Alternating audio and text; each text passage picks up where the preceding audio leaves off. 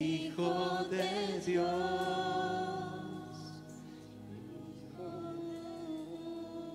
Recibe, recibe. Dale la gloria a Él. Dale un fuerte aplauso a Él. Y dale la gloria, la alabanza, el poder.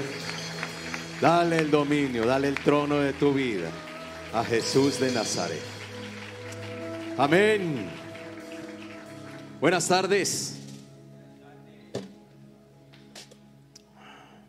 Dios les bendiga mucho. De antemano, muchas gracias por la invitación. Qué privilegio. Es un honor estar aquí. Contándole lo que Dios eh, anhela, lo que Dios ha preparado, o el banquete que Dios ha preparado para cada uno. Primero me presento, mi nombre es Hugo Parra. Como lo dijo Claudita, ahora soy el director de la sede Belén. Casado hace ya casi 30 años con Patricia Ramírez, dos hijas, Marcela y Alejandra. Marcela asiste aquí, está con ustedes. Casada hace dos años. Alejita eh, todavía está con nosotros. Ella es ingeniera financiera. Marcelita es profesional de las mascotas, por si. Ahí, les doy la cuña. Sirviendo al Señor hace ya 30 años voy para 31. Y la verdad, eh, muy sorprendido de lo que Dios hace. Muy sorprendido de hacia dónde Dios nos lleva. Vivimos tiempos difíciles, ¿verdad? Tiempos complejos. ¿Y qué pasa con las noticias en nuestras vidas? Cuando tú escuchas noticias, cuando tú te enfrentas a una realidad, ¿sí? donde ya Tienes que invertir más para llevar lo mismo a casa. Sí. Eh, esta tarde veía noticias con mi esposa y hay dificultades en Francia, dificultades en Irak, en Irán, en fin, dificultades en Corea, en todo el mundo. Y uno dice, ¿qué está pasando? Sí. Los siervos de Dios por todo el mundo están viviendo dificultades grandísimas. Un compañero nuestro, un hermano de aquí, está, luchando hoy con un cáncer de pulmón, el líder de Guayabal, Gabriel, para que estemos orando por él. Esta mañana nos escriben en el chat diciendo que un director de tiempo completo en Guatemala, por una una subida súbita de presión, tiene un derrame cerebral y hay que operarlo hoy. ¿Qué está pasando con, todo esto? Decimos que la iglesia no sufre persecución en, esta, en este tiempo, pero la verdad es que sí. La verdad es que sí. ¿Y cómo hacer entonces para que en momentos de, de tanta dificultad la iglesia trascienda? Primero tenemos que entender y aprender qué es trascender. ¿Qué es trascender?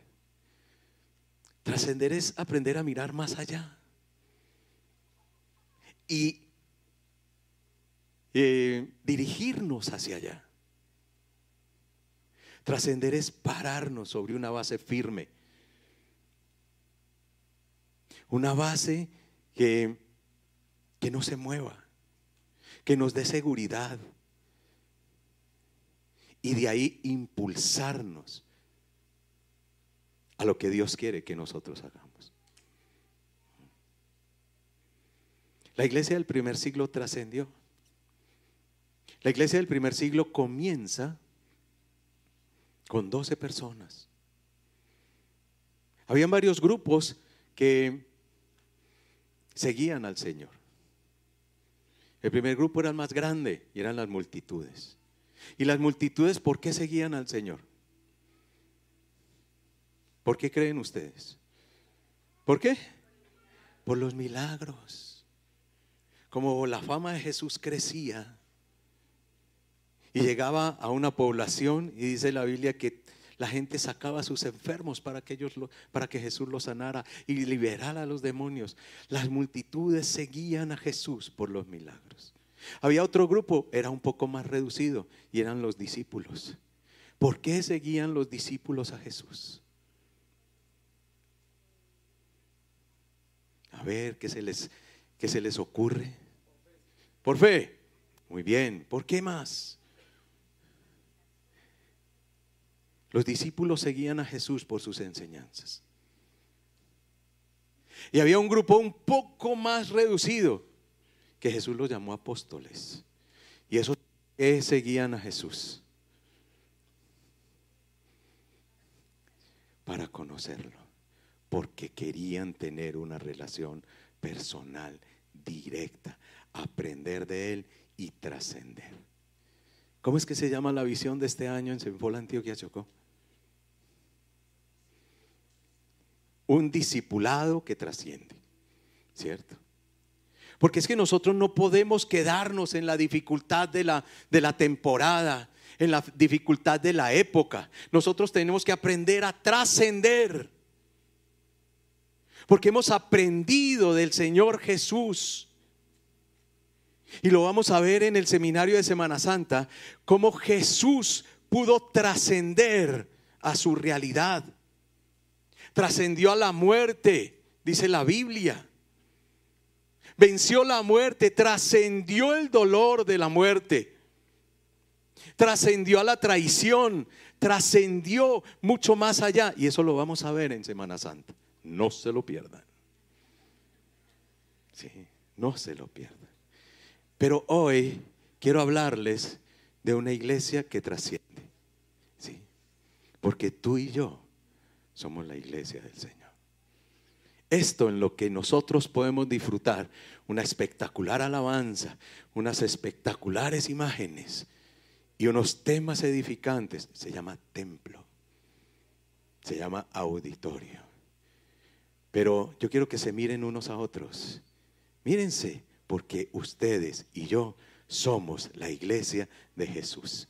Este templo no trasciende. Los que están sentados allá debemos trascender debemos trascender. ¿Quién trajo Biblia? Entonces, ¿todos trajeron Biblia? Vamos a leer Hechos capítulo 1, del 1 al 14. Hechos capítulo 1, del 1 al 14. El libro de los Hechos es el libro de, de la historia del comienzo de la era de la iglesia. Algunos eruditos atinan decir que se debería llamar Hechos del Espíritu Santo. ¿Cierto? La verdad es que en todas las traducciones solo dicen Hechos y en unas le ponen de los apóstoles. Pero vamos a leer Hechos capítulo 1, versículos del 1 al 14. ¿Me siguen en la lectura, por favor?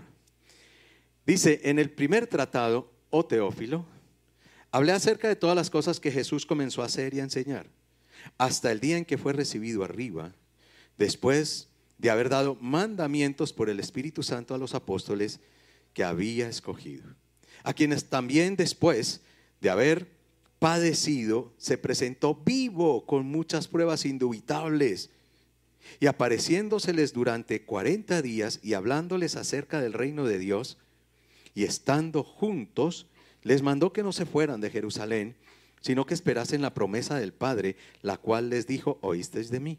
Porque Juan ciertamente bautizó con agua, mas vosotros seréis bautizados con el Espíritu Santo dentro de no muchos días. Entonces los que habían los que se habían reunido le preguntaron diciendo, "Señor, ¿restaurarás el reino a Israel en este tiempo?" Versículo 7. Y les dijo, "No os toca a vosotros saber ni el tiempo o las sazones que el Padre ha puesto en su sola potestad." Pero recibiréis poder cuando haya venido sobre vosotros el Espíritu Santo. Y me seréis testigos en toda Judea, en Samaria y hasta lo último de la tierra. Y habiendo dicho estas cosas, viéndolo ellos, fue alzado y le recibió una nube que le ocultó de sus ojos. Y estando ellos con los ojos puestos en el cielo, entre tanto que él se iba, he aquí se pusieron junto a ellos dos varones con vestiduras blancas, los cuales también les dijeron, varones galileos, ¿por qué estáis mirando al cielo? Este mismo Jesús que ha sido tomado de vosotros al cielo, así vendrá como le habéis visto ir al cielo.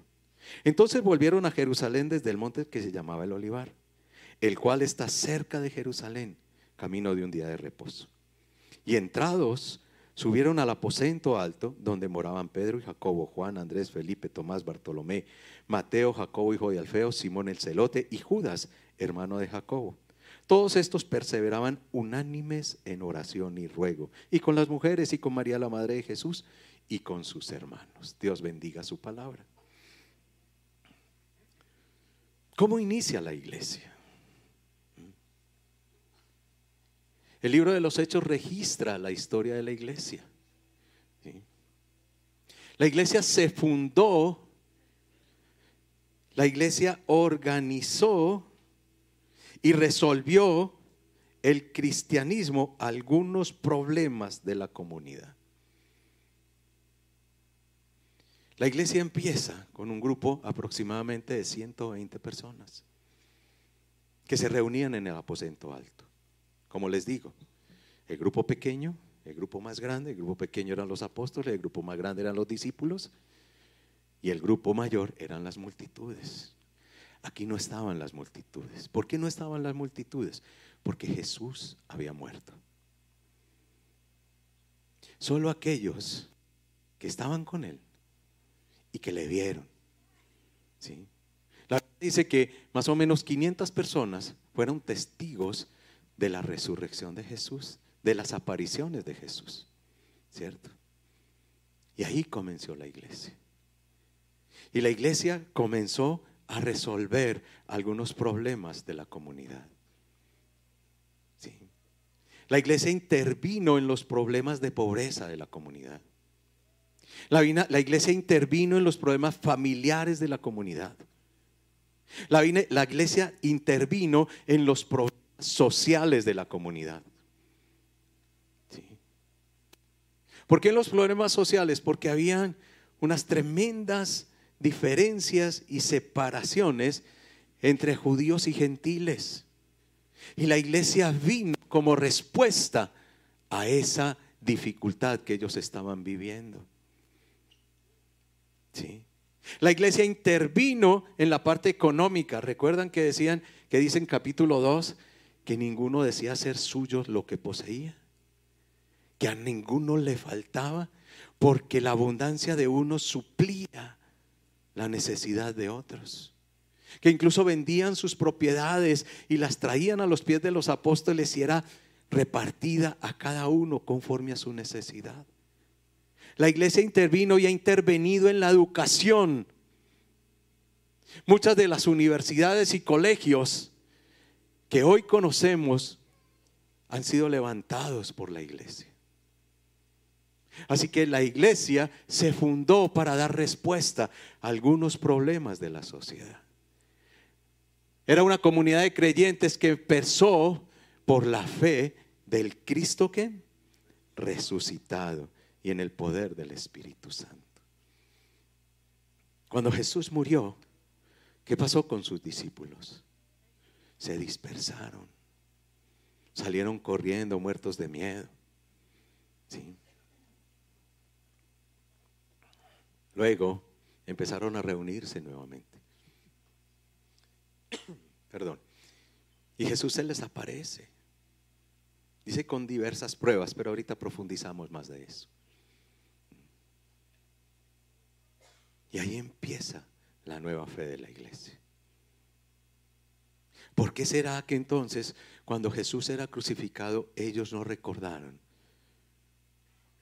que Él iba a resucitar y que muchas veces se los dijo? ¿Sí?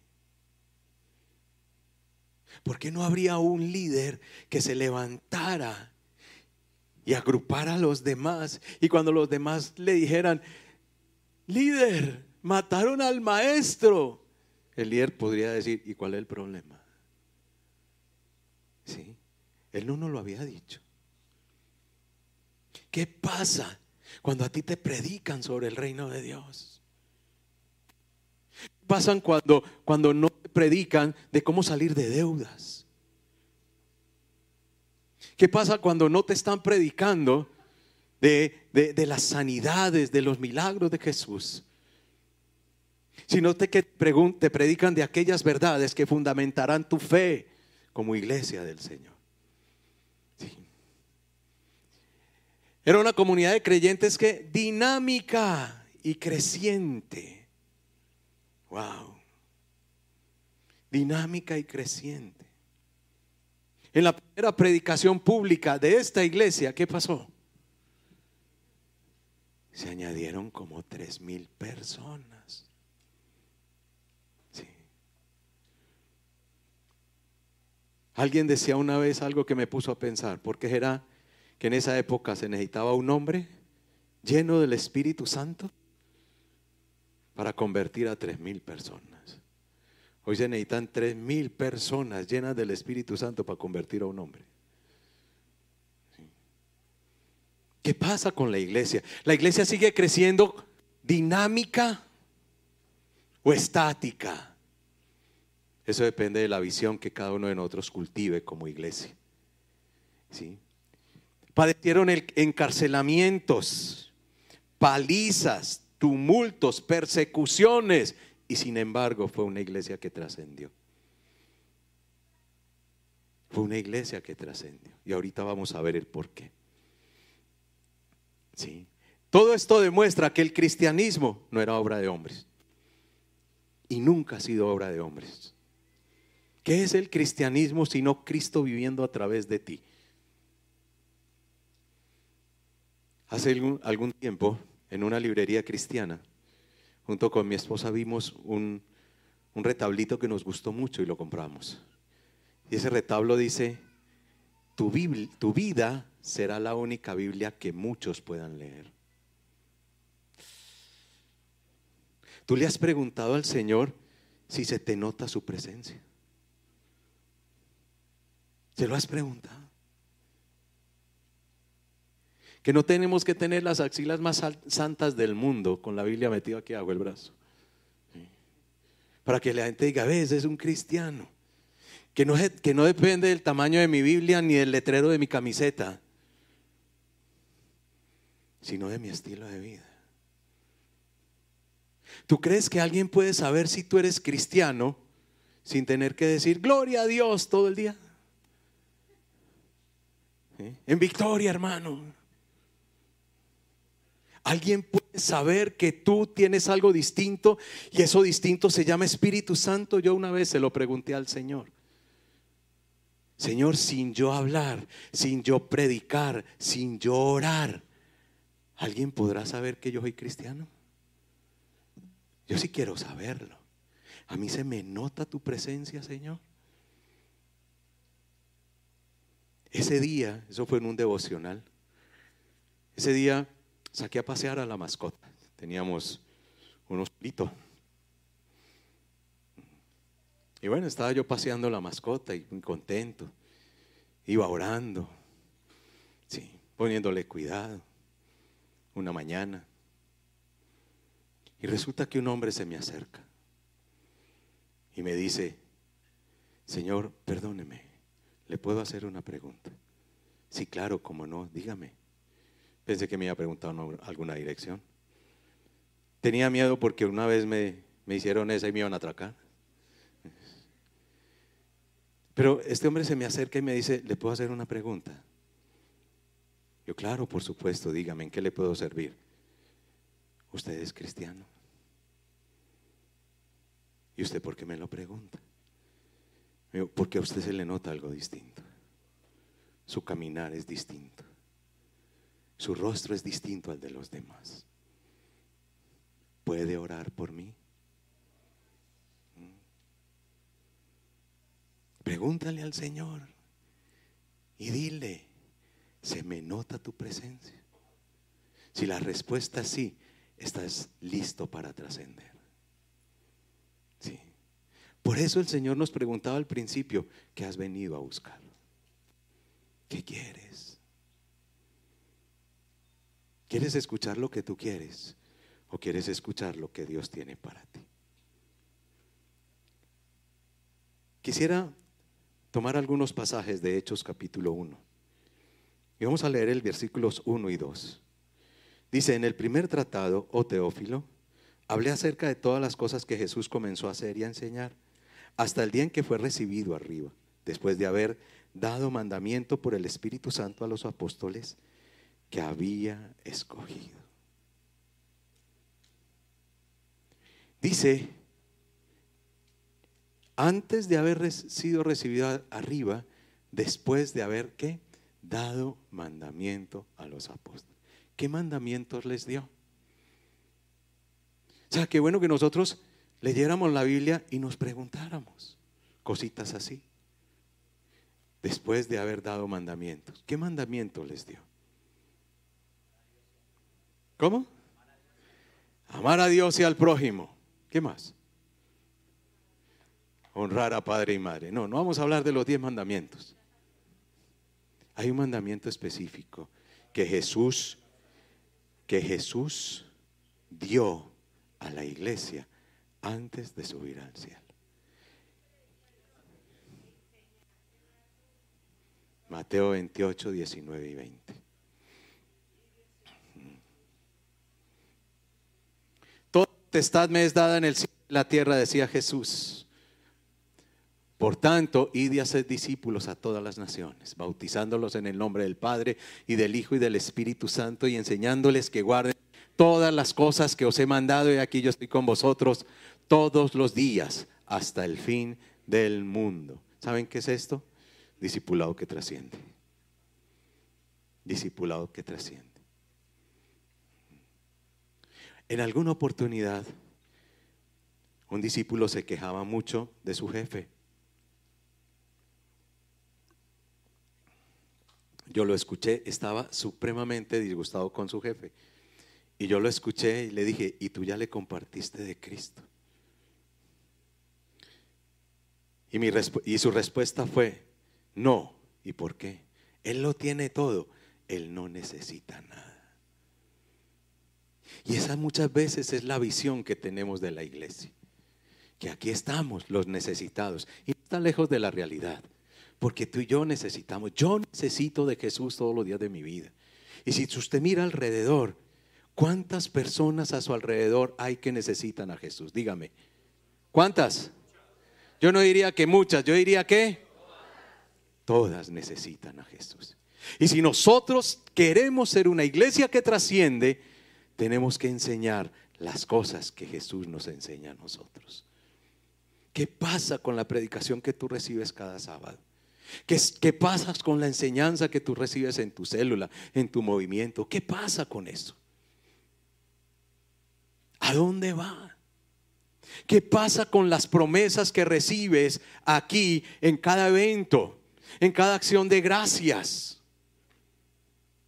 Cada vez que, alguien se para allá en la puerta con un platico con promesitas y te regala, o, que, o, en, la, o en la célula, tu líder te regala una promesa y tú le llamas y le dices, líder, tengo este problema, tatán, y él te regala un, un versículo bíblico. ¿Qué pasa con eso? ¿A dónde va a parar? ¿A dónde va a parar? Tengo un discípulo que tiene una Biblia que es un archivador. Ya no se distinguen las hojas de la Biblia de los papeles que tiene ahí metidos. ¿Cómo encontrará ese hombre un versículo? No lo sé, pero lo encuentra. ¿Qué pasa con la palabra de Dios que se te predica? Esas promesas que Dios te da, mira, en el último tiempo a veces a uno se le pierde de vista lo que Dios le dice. Y estaba yo, me fascinan mis mascotas, paseando mis mascotas y orando. Y yo le decía al Señor, Señor, yo quiero escuchar, Señor, por favor, háblame. Señor, te pido en el nombre de Jesús que me hables, por favor, Dios, no calles. Por favor, Señor, háblame, yo quiero escucharte, necesito escucharte. Y el Espíritu Santo me dijo, pero entonces cállate. Y tiene razón.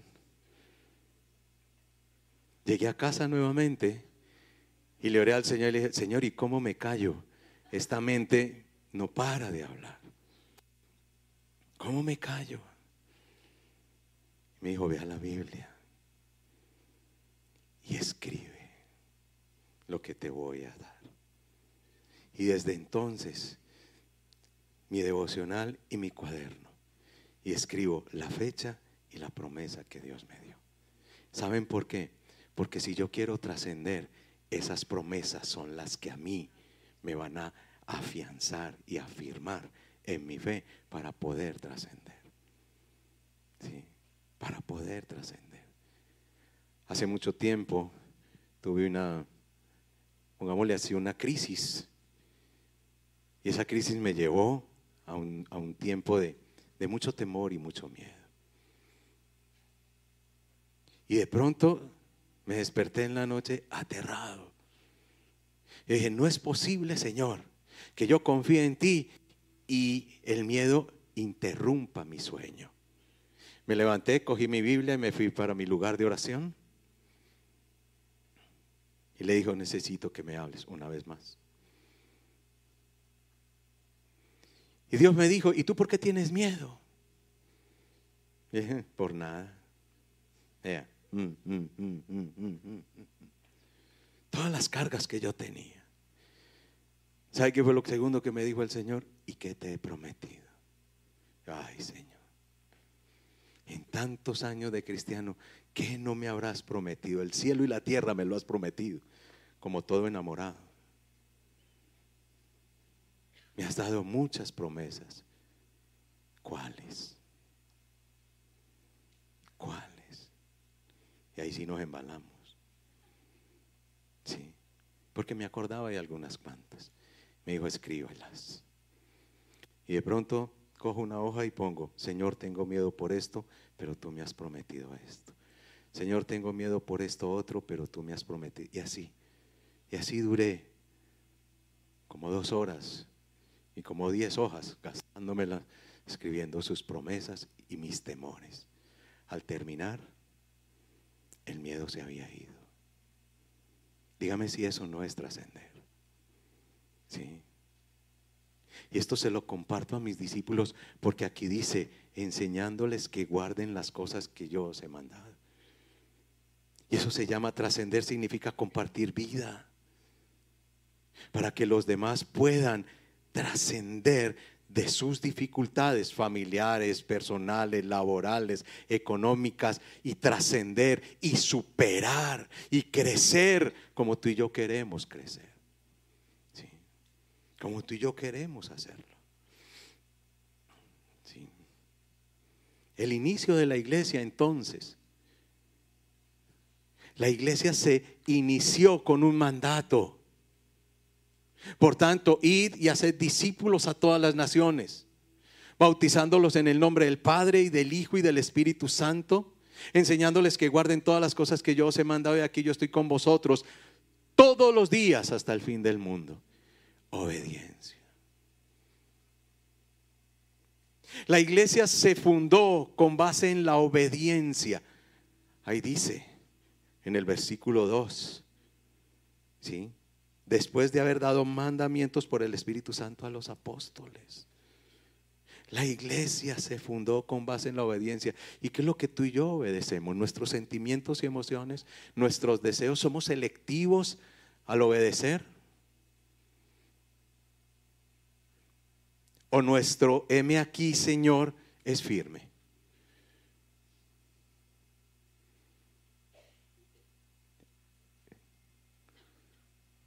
Una de las cosas que de pronto más la aterra a uno como cristiano es que Dios le dé desafíos.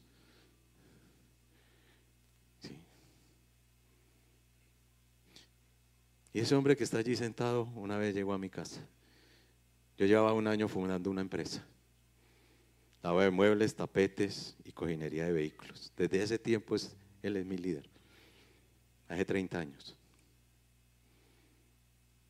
se sentó en mi sala y me dice, ¿qué impide que cuelgues tus máquinas y vengas a servirle al Señor? Y empecé,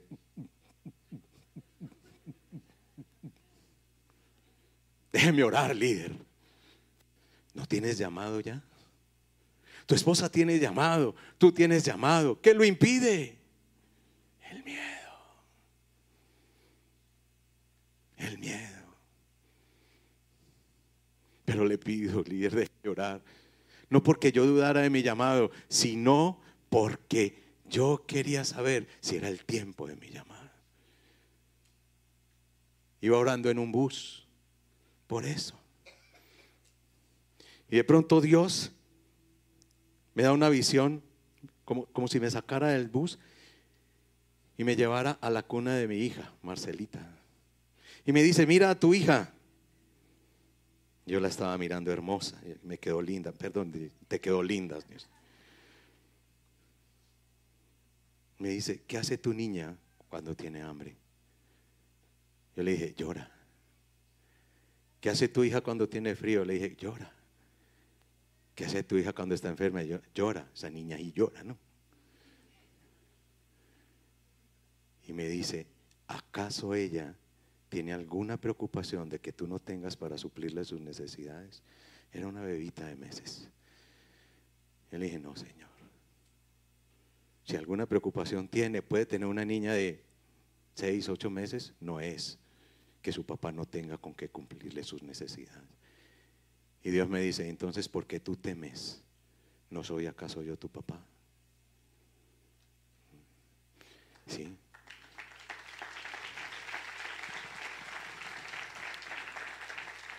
Y el desafío que el líder Pablo me hizo, me hizo trascender. Llegué a la oficina esa mañana y le dije, líder, ¿dónde le firmo? Y ahí empezamos. En la Comuna 13, en San Javier, mi esposa y yo, con una bebita de ocho meses. Sí. Y hasta el momento, Dios no nos ha fallado con nada. ¿Cierto? Fallamos nosotros en nuestra obediencia a Él. El segundo aspecto de la iglesia, la fe en el Cristo resucitado. Sí. Mire, yo quiero invitarles a que usted haga el ejercicio de que la resurrección deje de ser un concepto. Para que se convierta en una experiencia de fe. ¿Qué dice Gálatas 2.20? ¿Alguien se lo sabe? Ay, claro, líder, yo lo he visto. Con Cristo estoy justamente crucificado y ya no vivo yo, más vive Cristo en mí. Y lo que había, ahora vivo en la carne, lo vivo en la fe del Hijo de Dios, el cual me amó y se entregó a sí mismo por mí. ¿Cómo ese versículo habla de resurrección si está diciendo que con Cristo estoy juntamente crucificado? Pero lo que dice es que ya no vivo yo, más vive Cristo en mí. Si Cristo sigue crucificado, no puede vivir en mí. ¿Es real la resurrección para ti? ¿O es un concepto que simplemente repasas cada año en Semana Santa? ¿Es real el Cristo resucitado que venció la muerte por ti, que te dio vida eterna? Es real el Cristo resucitado con el cual tú te puedes comunicar todos los días, a cualquier hora. Es real el Cristo resucitado que se levantó de los muertos y si tiene el poder para levantarse de los muertos, ¿será que lo tuyo le queda muy difícil? Para nada. Para nada. Necesitamos recuperar la realidad de la resurrección en nuestra vida para poder trascender. Necesitamos recuperar la realidad del Cristo resucitado para dejar de temer, Necesitamos recuperar la realidad del Cristo resucitado para tener la confianza y dar ese paso adelante. No, ya no. Más ¿sí? ese paso adelante y decirle al Señor, heme aquí, Señor. Si ese Cristo resucitado vive en mí, la Biblia dice, ¿por qué voy a temer? El perfecto amor echa fuera el temor. La iglesia inició con la fe en la soberanía del Padre. Yo quiero invitarles a que vayan al versículo 6. Entonces los que se habían reunido le preguntaron diciendo, Señor, ¿restaurarás el reino a Israel en este tiempo? Y el versículo 7 dice, no os toca a vosotros saber los tiempos o las sazones el cual el Señor puso en su sola potestad. ¿Sabe cómo se llama eso? Soberanía.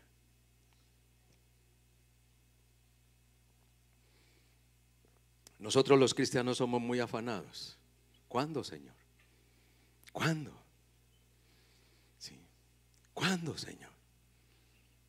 Piensa en la situación que puedas estar viviendo y sabes algo, eso hace parte de la soberanía de Dios. ¿Y cómo podré superar esta situación que estoy viviendo? recuperando la resurrección de Jesús y creyendo que Él tiene el control de esa situación. Que si tú tienes una vida de fe y una vida de obediencia, eso también pasará. Eso también pasará. Sí. Eso también pasará. Hace muchos años estábamos eh, en Urabá dirigiendo el ministerio allí y conocimos un hombre. Se llamaba Jorge. Jorge era un joven que vendía flores en el cementerio. Tenía una enfermedad cerebral que le impedía la movilidad y el habla. Era progresiva e incurable. Pero yo no había visto hombre más feliz que Jorge en mi vida. No había nada que lo perturbara. Nada. Recuerdo una vez que estaba en la sede y a él le dan unos calambres muy fuertes y se ponía así tieso. Pero cuando él se estiraba así, claro, hacia atrás, no había quien lo soportara. él estaba sentado en su silla fue, y se fue parando esa silla así. Y vaya, cójalo, pues ese hombre así tieso, pesado. Entre tres y cae y se nos cae. Jorge, ¿quieres que oremos para que Dios te sane? No, líder. Eso no me preocupa. Yo estoy agradecido con Dios por esta enfermedad, porque a través de esta enfermedad yo conocí el amor de Cristo. Eso es tener fe en la soberanía de Dios. Si Dios me quiere sanar, Él sabe que estoy enfermo y Él me sanará.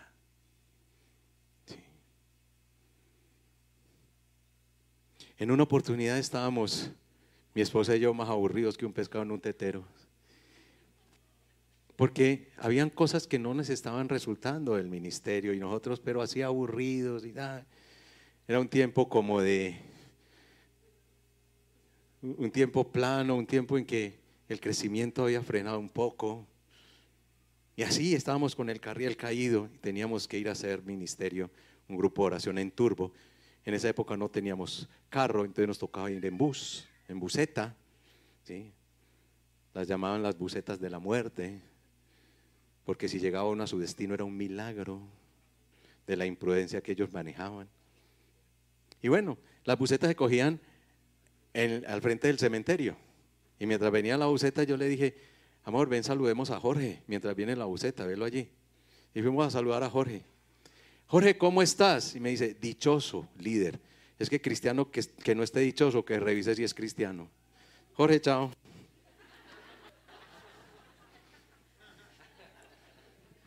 ¿Cómo está tu confianza en la soberanía de Dios? Sí. ¿Cómo está tu confianza en la soberanía de Dios? Un discípulo se acerca y me dice, líder, ¿puede orar por mí? Estoy en problemas financieros. Sí, oré por él. Y en medio de la cita le dije, ¿hace cuánto no evangelizas? ¿Y cómo voy a evangelizar con estas deudas tan grandes que tengo? Si alguien se acerca y me dice, venga, ore por mí que tengo muchas deudas, yo tengo más. Y yo le dije, mira, sabes una cosa, ¿por qué no usas eso como, como puntal para que, para la evangelización? Si alguien viene a ti con deudas, tú teniendo deudas, ¿por qué no le dices, mira, yo he aprendido que la Biblia dice que si dos se ponen de acuerdo en cualquier cosa que piden, será hecho? ¿Por qué no oramos tú y yo por el área financiera y creceremos los dos? Esa es una iglesia que trasciende, que utiliza la realidad que está viviendo para compartir el amor de Cristo. Hace muchos años conocí un hombre cuando yo estaba iniciando de pronto el líder se acuerda de él, se llamaba Carlos. ¿sí? Tenía cáncer. Era un historiador. ¿sí? Un apasionado de la palabra de Dios. En esa época, hace 30 años, la, las, las, eh, la medicina no estaba tan avanzada. Entonces las sesiones de quimioterapia eran ocho días interno en la clínica. Y era ocho días de evangelismo que el hombre tenía. Las enfermeras decían, ese hombre no lo podemos parar. No se queda quieto en la cama. Él dice que tiene que ir a orar por alguien. Oraba por los enfermos del piso, por los dos compañeros con cáncer. Oraba por las enfermeras y los médicos. Compartía de Cristo cada vez que lo internaban para hacerle quimio. Él utilizaba eso para cumplir el propósito de Dios.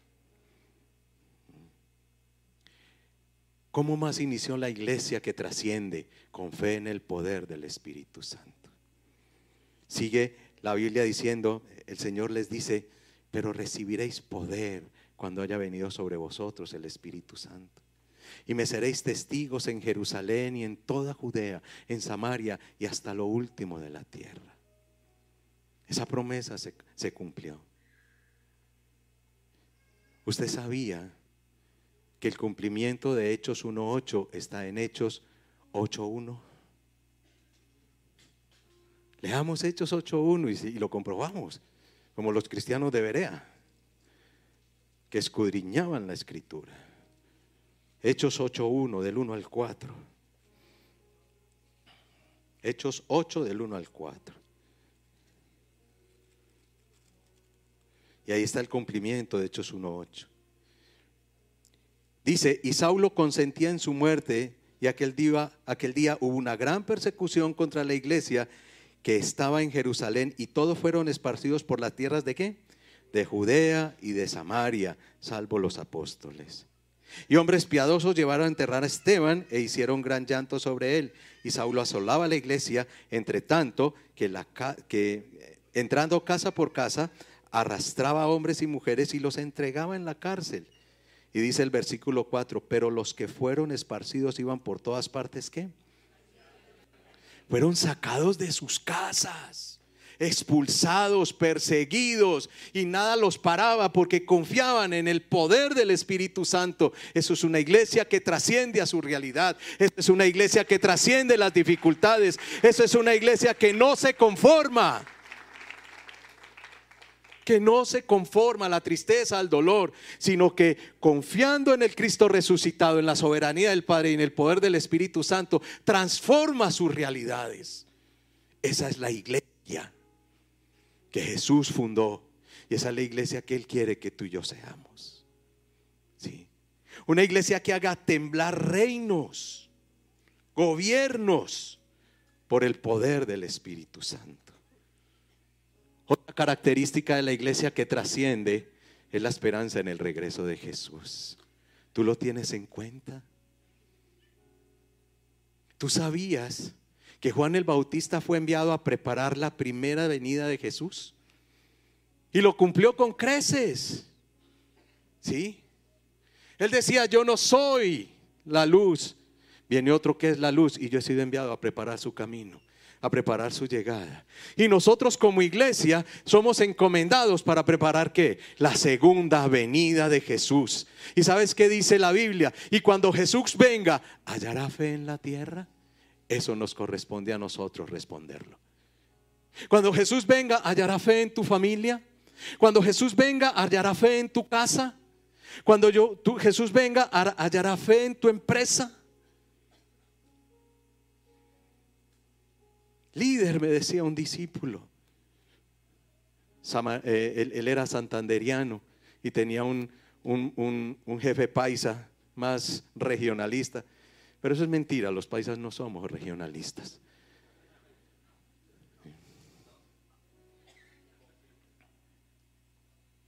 Y bueno, resumiéndoles el cuento, el hombre decía, no me lo soporto, no me tiene en cuenta para nada porque no soy paisa. Estoy aburrido, estoy harto. Y por favor no me diga que vaya a hablar con él porque ya lo probé todo. Ahora sí dígame qué debo hacer. Mientras él hablaba yo oraba. ¿Qué le digo a este hombre? Y el Señor me dice, dile que lo bendiga. Y yo le dije, ¿y por qué no lo bendices? ¿Ya probaste bendecirlo?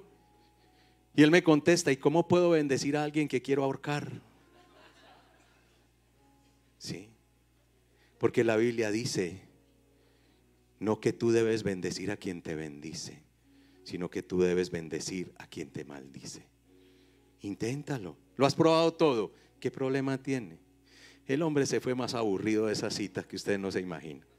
Llegó a la casa con el carriel caído. La esposa le dice, ¿qué hubo? ¿Cómo te fue? No, pues con las que me sale Hugo.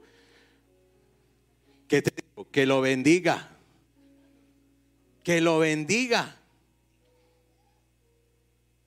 Y la esposa le dice, ¿y por qué no pruebas? Ah, vos también. La Biblia dice que si tú y yo bendecimos, ¿qué recibimos? Bendición. El hombre se convenció y empezó a llegar más temprano a su oficina. Imponía la mano sobre la puerta de la oficina de su jefe y lo bendecía. Y bendecía a su familia. Bendecía su casa y bendecía su trabajo. A los ocho días él le tocó presentar un trabajo que había hecho frente a la plana mayor de su compañía. Y su jefe estaba ahí. Y él temblaba. Antes de entrar al auditorio me llama y me dice, por favor, ore por mí. Yo ya me preparé, pero tengo miedo. Oré por él, entró, hizo su, su presentación, su exposición y se fue. Se fue a su escritorio a orar. Suena el teléfono y él tembló, gritó así, brincó y tembló. Y apenas levantó el teléfono, escuchó la voz del jefe y le dijo, hermano, felicitaciones. Qué trabajo tan bien hecho. Yo no sabía que usted era tan buen ingeniero. Nos comienza a darle gracia y a transformar la realidad de su entorno. Solo por una práctica de fe, creyendo en el poder del Espíritu Santo y todo esto al final, su jefe terminó siendo su discípulo.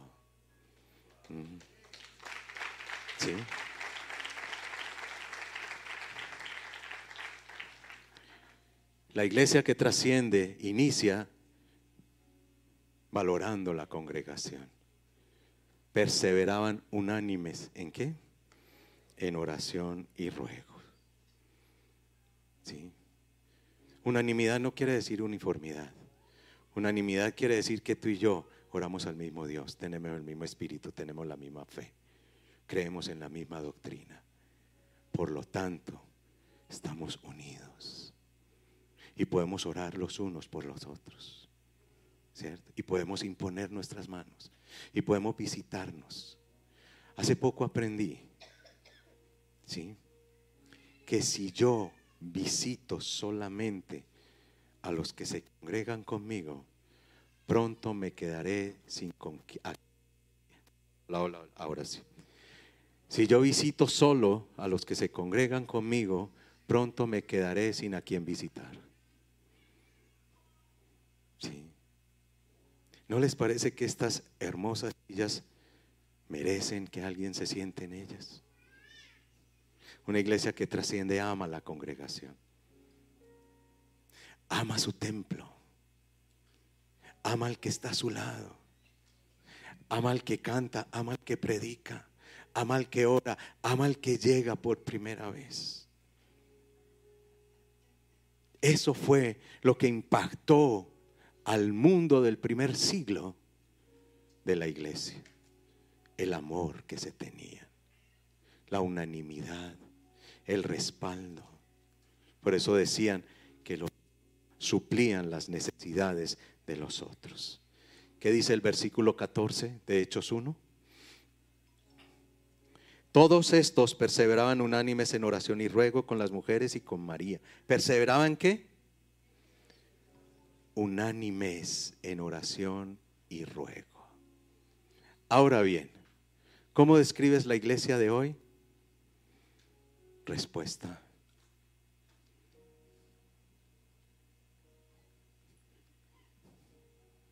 Ahora sí, ¿la iglesia de Dios de hoy tendrá intereses personales o intereses del reino? ¿Qué es lo que le interesa a la iglesia de hoy? ¿Recuerdas lo que preguntaba el Señor al principio? Que has venido a buscar. Y Jesús que dijo, no te afanes por todas esas cosas, que comerás, que vestirás, ¿sí? Si pagarás los servicios, Dice, porque todas estas cosas buscan las gentes del mundo. Pero yo les digo que mi Padre sabe que ustedes tienen necesidad de esas cosas. Buscad primeramente qué? El reino de Dios. ¿Y qué es el reino de Dios? ¿Qué es el reino de Dios? Jesús es el reino de Dios. Busca a Jesús y Él te dará un desafío. Y lo mejor del cuento es que todas las cosas vendrán por añadidura. Obediencia. ¿Cómo estamos en obediencia al Padre? Sí. ¿Cómo estamos en la obediencia? ¿Cómo estamos en la doctrina de la salvación? Estamos procurando. El anhelo del Padre es que ninguno se pierda, sino que todos procedan al arrepentimiento, dice Jesús. Y esa persona que tú vas a conocer ahora cuando salgas aquí de aquí necesita salvación. Necesita salvación. Sí. No que nos volvamos místicos, ni religiosos, ni fanáticos. Pero sí entender que el mundo necesita salvación. Hablando de la segunda venida Cristo, está a las puertas. ¿Ustedes sabían eso? Está a las puertas. Y cuando Él venga, no habrá tu tía. No le podremos decir, ay, espérate, yo voy por mi mamá. No me lleves todavía que mi hermano no le compartió de Cristo. Y se va a quedar. No. Porque la Biblia dice que eso ocurrirá en un abrir y cerrar de ojos. Lo que fue, fue. El que se montó, se montó. Pero se monta antes de que Él venga.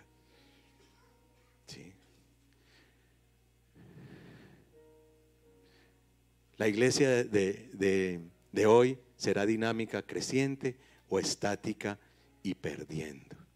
Es triste pensar que las iglesias tradicionales tienen un porcentaje de pérdida. Ellos dentro de su presupuesto anual, entonces, incluyen un, porcentaje de pérdida de discípulos, pero no porque se vayan para el cielo, sino porque se van para otras partes. Y esa es la realidad de la iglesia de hoy. ¿Cómo estaremos en fe? ¿Cómo estamos en amor los unos a los otros? ¿Nos gusta compartir? ¿Nos gusta compartir? Si tú te encuentras al que ves allá en la esquina, en la calle, ¿qué pasa? Yo como que lo conozco, ¿dónde lo he visto? ¿Dónde lo he visto? Sí. ¿Sabes cómo se, se evita eso? Orando unos por otros en las células, en los movimientos, ¿cierto? Y así crecemos en amor. En la palabra de Dios. Hoy en día, desafortunadamente, de las, de las eh, menos cosas que los cristianos leen en la Biblia. Y nos gusta leer muchas cosas. Pero no reemplacemos la palabra de Dios. No reemplacemos. Porque Pablo le dijo a Timoteo que la palabra de Dios era útil para cuatro cosas. ¿Para qué? Para enseñar, para redarguir, para instruir y para corregir. ¿Tú entiendes eso? Enseñar te muestra el camino. Corregir te muestra dónde te sales del camino. ¿Sí? Te enseña, redarguye, te muestra dónde te sales del camino te corrige, te muestra cómo volver al camino y te instruye, te muestra cómo permanecer en el camino. Por eso es valiosa la palabra de Dios. Si has perdido esa disciplina, recupérala. ¿Crees que necesitamos un cambio? ¿Crees que necesitamos recuperar esas verdades? la fe en la resurrección, la fe en el Espíritu Santo, la fe en la soberanía de Dios, la fe en la segunda venida de Cristo? ¿Crees que estamos siendo una iglesia que trasciende? Si no, convirtámonos en la iglesia que trasciende. Y seamos unánimes. ¿Saben para qué? Para cambiar esta realidad y mostrarle al mundo que hay esperanza que hay esperanza.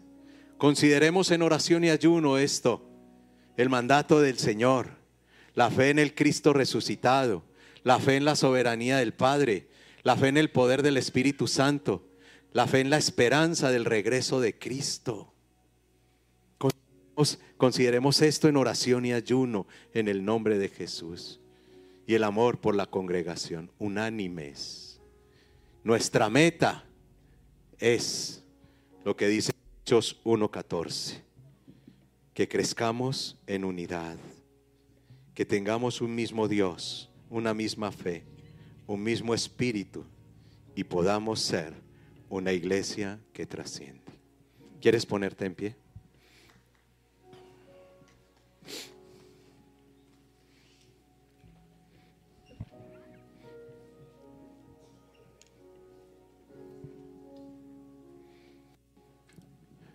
Piensa qué te ha dicho el Señor. Cierra tus ojos. No te distraigas. Piensa qué te ha dicho el Señor. ¿A qué te ha llamado el Señor en esta tarde? ¿Trató con tus dificultades? ¿Usó mi vida para edificar la tuya? ¿Qué te habló acerca de tu familia? ¿Qué te habló acerca de tu fe? Es el Cristo resucitado el pilar de tu fe. Es la soberanía de Dios tu paz. Sin importar las circunstancias que estés viviendo, es la soberanía de Dios tu paz. ¿Tienes claro que tu vida está en las manos del Cristo resucitado? ¿Tienes claro que el Señor es el Dios de tu vida, de tu casa, de tu familia? ¿Tienes fe en el Espíritu Santo? Él es el consolador, tu compañero permanente. ¿Tienes fe? Los discípulos le decían al Señor, Aumenta mi fe, Señor. Si estás de acuerdo conmigo, dile al Señor, Señor, las circunstancias me agobian. Las circunstancias me agobian, Señor. Las deudas me ahogan. Estos problemas familiares no me dejan dormir en paz. Esta enfermedad, bendito Señor. La enfermedad de mi padre o mi madre, Señor amado la rebeldía de mis hijos, Señor. Señor, pero yo hago parte de una iglesia que trasciende. Yo hago parte de una iglesia, Señor, oh Dios, que aprende a poner su fe en Cristo Jesús para trascender a sus dificultades y ver la gloria del reino de Dios. Señor, yo quiero bendecir esta iglesia en el nombre del Padre, del Hijo y del Espíritu Santo. Quiero bendecir sus vidas, quiero bendecir sus hogares, Señor. Quiero bendecir cada hombre, Señor amado, que está aquí con la esperanza de ser transformado para trascender. Quiero bendecir a cada mujer en el nombre de Jesús, que está aquí con la esperanza, Señor amado, de poder levantar su mirada y trascender a su propia, a su propia condición a la propia opresión a la que ha sido sometida en el nombre de Jesús. Quiero bendecir cada matrimonio aquí, bendito Señor, que es el reflejo de Cristo, que es el reflejo de la unión de Cristo con la iglesia. Quiero bendecir cada matrimonio, cada hogar en el nombre de Jesús y clamarte, sé tú el Señor de cada hogar, oh Dios. Sé tú el Señor de cada vida, sé tú el Señor, bendito Dios de cada hombre, de cada mujer. Señor, nosotros te hemos recibido como Salvador y por eso tenemos vida eterna. Pero hoy queremos hacerte el Señor de nuestras vidas. Dígaselo así. Yo te hago el Señor de mi vida, yo te hago el Señor de mi casa, yo traigo el Señor de mi empresa, Señor. Porque yo anhelo trascender, busco trascender y voy a trascender en el poder del Espíritu Santo y en el nombre de Jesucristo. Santo, santo, santo eres tú, mi Jesús. Santo, santo, santo eres tú, mi Jesús. Señor, sana, sana, Señor, en el nombre de Jesús te lo pido. Sana el corazón afligido, Señor, como lo hacías en aquella época de la iglesia del primer siglo, Señor. Sana, Señor. Sana el corazón herido, Padre, en el nombre de Jesús. Sana el matrimonio herido, Señor, en el nombre de Jesucristo. Sana la relación entre padres e hijos, en el nombre de Jesús. Sana la relación entre esposos, bendito Señor. Que por el pecado ha sido herida, Señor amado. Sana, sana en el nombre de Jesús. Sana la economía de tus hijos, Señor. Sana la economía de tus hijos, Padre Celestial. Y llévalos a vivir tu prosperidad, Señor. Y llévalos a vivir tu realidad, Padre amado, tu esperanza y tu fe, Señor de la gloria. Sana, sana, bendito Señor amado, esta iglesia para que sea sanada la tierra en el nombre de Jesús. Para que sea sanado Medellín, porque ellos irán acá con de esta ciudad, bendito Señor, a proclamar, bendito Señor, al Cristo resucitado. Irán a cada ciudad, a cada empresa, Señor, a cada urbanización, a proclamar al Cristo resucitado en el nombre de Jesús, Señor. A llevar sanidad, a llevar la predicación, la enseñanza, bendito Señor, a llevar la proclamación de Jesús. Sana, Señor amado, sana estos corazones. Levántalos, bendito Señor, en el nombre de Jesucristo.